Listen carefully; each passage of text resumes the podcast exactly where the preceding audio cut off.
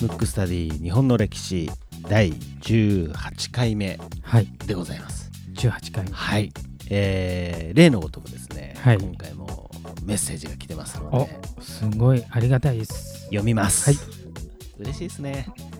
ラジオネームハトさん、えー、三名監視学シーズン1三名監視学シーズン2、えー、三恋服部志保さんのですねはい、三恋も聞いています素晴らしい。素晴らしいです、うんコンプリートみたいな感じですねどの番組も面白いし勉強になります、えーどの層が聞いているかということで送りました27歳男お製造の仕事をしています僕も歴史が好きなのでとてもマニアックで脱線も楽しいです、えー特にこれ原稿でしたっけ原稿ですね。元はい寇で日本の武士が名乗って、目立って元の兵士が作戦じゃないかと勘違いしたという話とても笑いました時系列じゃないのも嬉しいですなるほどと。いうメッセージを、本当にありがたいですあね。りがたいですねハトさん本当ありがとうございます、あのぜひですね、はいあのこれを聞いてる皆様はい、あのメッセージをいただけると、はい、もう、すごい励みになりますか励みらね。になりますね、はいあの僕らあの男2人で、はキャッキャッキャッキャ言ってい、やってますけども。はい、盛り上がってますので、あの本当に励みになるので、はいぜひぜメッひぜひセージを入れてくださいはい、ということで、えー今回のですねテはいーマは、えー第16回第17回にの引き続き引き続き、まあ、今回完成版みたいな感じですそかうでねすね。空海パートまあ、 3脱ということで、線は多分すると思いますけど、はいでも一人のね、人で3回引っ張ったのは初めてなそのうで、ですねだからそれくらいネタネタって言い方は失礼ですね、話題が豊富だということで豊富だし、まあ、僕が好きっていうのは一番大きいとこはありますかなるらほね。どあの、はいムックムックラジオっぽいですねぽいですね。はい、はいということで今回もですね今回はですね、空海パート3空海ということパーでお願いいたします。で空海がまあ日本に帰ってきてですね、はい。まあ、天皇とかはい貴族のこの信任を得て、はい。まあえー京都では、えー当時はい。もう一つはあの高野山、はい。えー和歌山でしたっけうね、ん高野山の、えー金剛無事はい。を建ててでもあの時代に当然車も電車もないのにあんな山奥に、すごいですよねね。ね、当時の都が京都で、うんあそこに作るっていうのうが、んもうなんか本物の修行者っていうかなんかもうなんていうのかな、いや、だから、今でも、うん、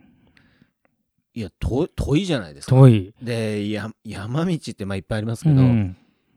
すごいじゃないですか。僕、高野山行ったことないですけど、うんテレビとかでね、はいはいはいこう見ましたけど、すごいなっていう。すごい本当にあの実はね僕こんだけ力説してるのに、はい僕も行ったことないんですよ 小屋さんぜひ行きたいないやもしかしてもう番組で行ってもう誰か一緒に、まあ行くって手もありますけそどうですね。あのーあれですね、えっ、と、うんムックスタディ日本はのい歴史、え 課外事業みー、た課いな外感事じ業みたいな形 で、あの、高野山ツアーみたいなね。うん、いやまあねツアー解説はできますけど初めて行ったんで僕が興奮しちゃう可能性あります けど、うん、であのその近くのはい熊野古道とか、まあ、吉野熊野って言ってね、はいまあ、世界遺産になってますけど、はいそこは行ったことあって、うんもうなんかね DVD とかでアクロとかいう DVD でものすごくなんていうの狭くてうん危ない道みたいなマニアックな DVD あって、そういうのがあるぐらいのところにはいはい。当時要するに歩いていくようなとこじゃないですかそうですよね。車も何もないから、うんそこに作るってことはまず一つはまあものすごく修行する気あったっていうのと、うんあそこがよほどのパワースポットなんですよ、おそらくうんだからまあ空海ぐらいの人がね選んだっていううんことなんでぜひ行きたいなと思うんですけど、はいでまあ空海はまあそんな感じで、はい。えーなんですけどもああちなみに僕あの三名監視学っていうねうん番組やってますけど、はい。実はね、えー、と密教にも宿養教っていう、まあ、経典があるんですけど、はい。そこから生まれた宿養占いっていうのがあるんですよ、んまあ、ごくマニアな人しか知らないんですけど、でしょうね。うん、だから多分空海うも、んまあ、いわゆる占い的なもの、ら、うんうんまあ、学問に即したものなんで、うん僕もあの三名監視学、うん本来は占いって使いたくはないんですけど、うんうんまあ、学問として、はい。まあ、人間学としてそれもあるし、うんすごく幅広い学問なんですね。うんうんだから真言宗ってあの宗仏教なんで宗教的な要素もあるし非常に学問的な要素があるんでそういう感じですね。で、一方、今回ね、空海パート3って言いながら、はいちょっとね、もう一人のはいあの密教のはい相手の最澄についてちょっと話したいなと思うんですけど、はじゃあ、最澄は天台宗ですね。はいあのえー空海は真言宗で。はいじゃあ、じゃあ文語に聞きます。聞いちゃいますか、は わかる気もしないですよね はい、まあ、てさっき言ったね、はいあの真言宗はあのお総本山というか、はいえー、と高野山と,、えー、と京都の東寺、はいでは天台宗はどこでしょど こでう放送事故みたいになっちゃいまそうすけですねどもうリアルなまでどこですすかねもうね打ち合わせも何もしてない何もしてないですねうんどこどこなんですかね結構有名ですよ、へー山です山山うん山京都の近くの山でちょっと琵琶湖にも近いですああうん蘭山南山じゃない、蘭山山じゃないですかねええええーーと琵琶湖にひひあ比叡山比叡山、はいそう比叡山の延暦寺っていうのが、はいあの最澄が作ったお寺なんですよだから多分あそこもね当然パワースポットだと思うんですけど、うーん大きな違いうんうんは、えー最澄の真言宗うはんちょっとストイックな、うんうんまあ要するによそ者をいい寄せつけないっていうかうんまあ位置的にもね、うんまあ、高野山なんて遠いんで、うんちょっと行けないじゃないですか、うん気合入った人がよほど望んだ人じそゃうなでいとすねで比叡山ももちろん山なんでうん険しいところにあるんですけど、やっぱ京都の近くなんで、うんなので天台宗ってどっちかというと大学に近いんですようーんあの真言宗は真言宗だけっていう感じだし、うんすごくなんつうの、まあ、プライドを持ってというかうんコアな学問なんですけうど、ん天台宗のあの最澄っていうのは非常になんていうんですかねまあいい人というかこだわりのない人といううか、んあのあらゆる仏教の勉強していいよっていう感じなんで、本当にじゃあもう大学大学みたいな、ですねだからうん天台宗って言っときながら、うんあの天台宗以外の勉強もできたんで、だから後々、いえー、と空海と最澄がいた時代っていうのは平安時代ですけど、うん平安時代の次の鎌倉時代に鎌倉仏教っていう、うん今の仏教う界のんほ,、とんどのものがそこでできるんですけど、うんその教祖あ教祖というか開祖はい開いた人は、うんあの全て比叡山延暦寺が出てるんですよ。あ延暦寺にいたー人なるがほど天台宗ではない宗派を打ち立てたと、うんほぼ全員そうですね、あのの鎌倉仏教。で、まあ、有名なのが、まず浄土宗っていうね、はいえーと法然、はいえー浄土宗っていうのは、えー生阿弥陀仏はい念仏を唱えるとうん救われると、うんそれまで空海とかってめちゃめちゃな修行しないといけないんで、うん今もたまにね NHK の番組とかうで、ん何十年ぶりにその、すごく荒行をした大アジャリが出ましたとか、ありますねうん、もうなんかもう、まあ、要するに常人ができないようなことをやってはいやると、それから鎌倉仏教はそれとは違うんで、うんえー、と一般の人うんでもうん仏教の教えを広めたいということは簡単な方がいいということで、あのそこから始まってるんですよ、うんでもでではみんな比叡山延暦寺からなんで、うんそこで勉強した法然が浄土宗っていう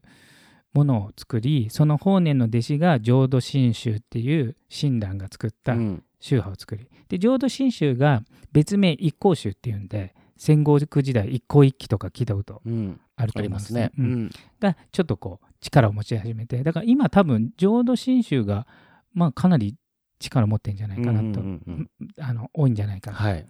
あとは禅宗のえー、とちょっと前にやったうん鎌倉五山とか、うんうんうん京都五山のうん臨済宗の栄西とか、はいあと同じ禅の曹洞宗の道元とか、はいあの全て、えー延暦寺出身ですうーね、んだから今後の展開、うんえー、とその後の人材を出したっていう点においては、うん最澄の方が全然すごいんですようーん空海は空海はもう大天才の多う分んもうちょっと次がないぐらいの人なんですけど、うんその後こう、ままあ、弟子というかまあひっそりとしてたのかもしれないですけど、うんあまりそういう人は出てないんですね、うーんだから最澄はのいそういう、なんかある意味おおらかなうん自分が知ってる仏教のもの以外にもうんすごいものがあるんじゃないかって多分おそらく考えたと思って、はいまあ自分が思ういろんな研究をしてほしいっていうこの懐の深さうがん後々の、うんなんかまあえまあ今のね、はいええー現代人も所属しているかもしれない宗教のうんほぼ階層そこから出てますので、うんじゃあうーんなんだろう非常に非常にこう広く、うん広く誰でもうん学んでちょうだいうんっていうようなスタンス、そうえそれはね鎌倉仏教ね鎌あ倉の仏教平安時代の場合は、うんあのもちろん仏教は僧侶しかなだから一部の人たちがやってて、はいうんその一部の人たちは、うん例えばそのお寺に行った場合、んそのお寺の教えしかダメじゃない普通に考えて、うんうんうん例えばじゃあ文豪のとこに行ったら、うんじゃあ文豪が A っていうものやってて、うん師匠が A なのにいや B の方が僕好きですってちょっと言いづらいじゃない普通に考えて、うん最長はそれを OK にしちゃっっただけで、ただ来てる層はお坊さんなんで一般人ではないですなるほど、うんなんでその最澄さんはそそういうような考えだったんですかねうーんなんでしょうね、まあ、ねえ結局、うん多分あのもともとその密教を習いにね、あの遣唐使で行った時に、まあ、一部しかつかめなかったんで、要するに自分がそれだと思って行った時にであの空海が完全体を持ってきた時になるほどあ自分は知らないけど、うんこんな素晴らしい教えがあったんだっていうだからそこそれもあるしもともと謙虚な性格があったんで、ということは自分が知らなくても、まだあるんじゃないかと。で自分の弟子たちうがんそれに気づいて、うんそっち側に行っても、まあ要するに頑張りなさいってことね、だからちょっと稀なのああの非常に懐が深いしかも最長もかななりの構想なんで、普通何事も極めた人って、ある意味自分を否定するようなことっていうのは、あんまり受け入れないじゃない、うん最長はそういう人じゃなかったんで、そこがまたあのコントラスト、要するに、えー空海はもう天才であって、うんまあ自分の教えが完璧るに、はいだって考えた人うとん最澄はあの弟子たちに対してかなり寛大な人だったんで、うんその違いがだから後々後々の影響度的に言うと最澄の方が大きい仕事をしたかもしれないけど、うん僕は空海の方がどっちかというとこう天才型が好きなタイプなんでね。うんじゃあでも空海さんも空海さんだし、うん最澄さんも最澄さんだそうなのよね。で一番最初うにん行った時に最澄さんの方が位が高くて、うん空海の方が下だったんでこれが良かったのよ。要するに上にいるものが寛大だったからなるほど。空海も動きやすいと。ああ、そっかそっか。これ空海が上だったら多分もう物申せない状態になっちゃうと思うんで、んだからねそれもね絶妙なバランスだったわけ、うんもう本当にタイミングが良かったってそこうそとうですそうね。そうで、まあ、この先あの延暦寺っていうのは、うんものすごくさっきみたいに大学みたいなんで、うんまあ、人材もいっぱいですしんすごい力を持つんですけど、一時腐敗、まあやっぱりね何事もね、うん権力を持つと腐敗するんで、うんあまりにもだらけきってたんで、うんえー織田信長が、うんあの焼き討ちにしてるっていうね、うんなるほど。うんまあ、ちなみに実行したのは明智光秀です、うんあの信長の命をう受けてんやったのは明智光秀、ううんんで、えーと命令したのは織田信う長んなんですけど、ただすごいのうは、んあの延暦寺って焼き討ちされたわけじゃない、うんけど自分のその後のねその再興して今も延暦寺ありますけど、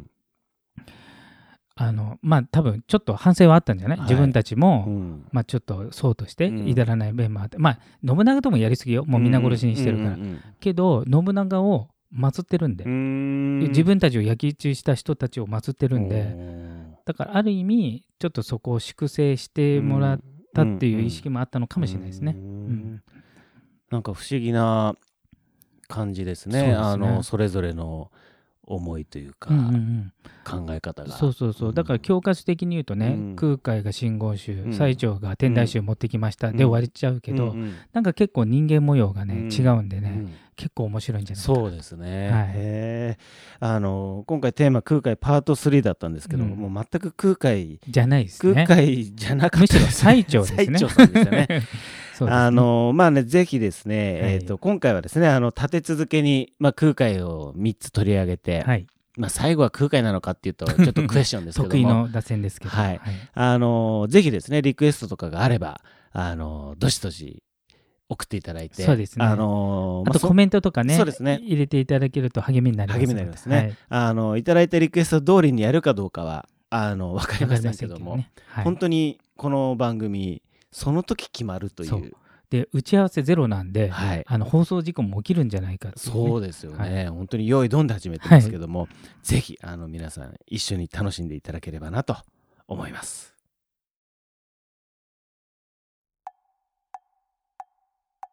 むくむくラジオだべむくむくラジオだべむくむくラジオだべ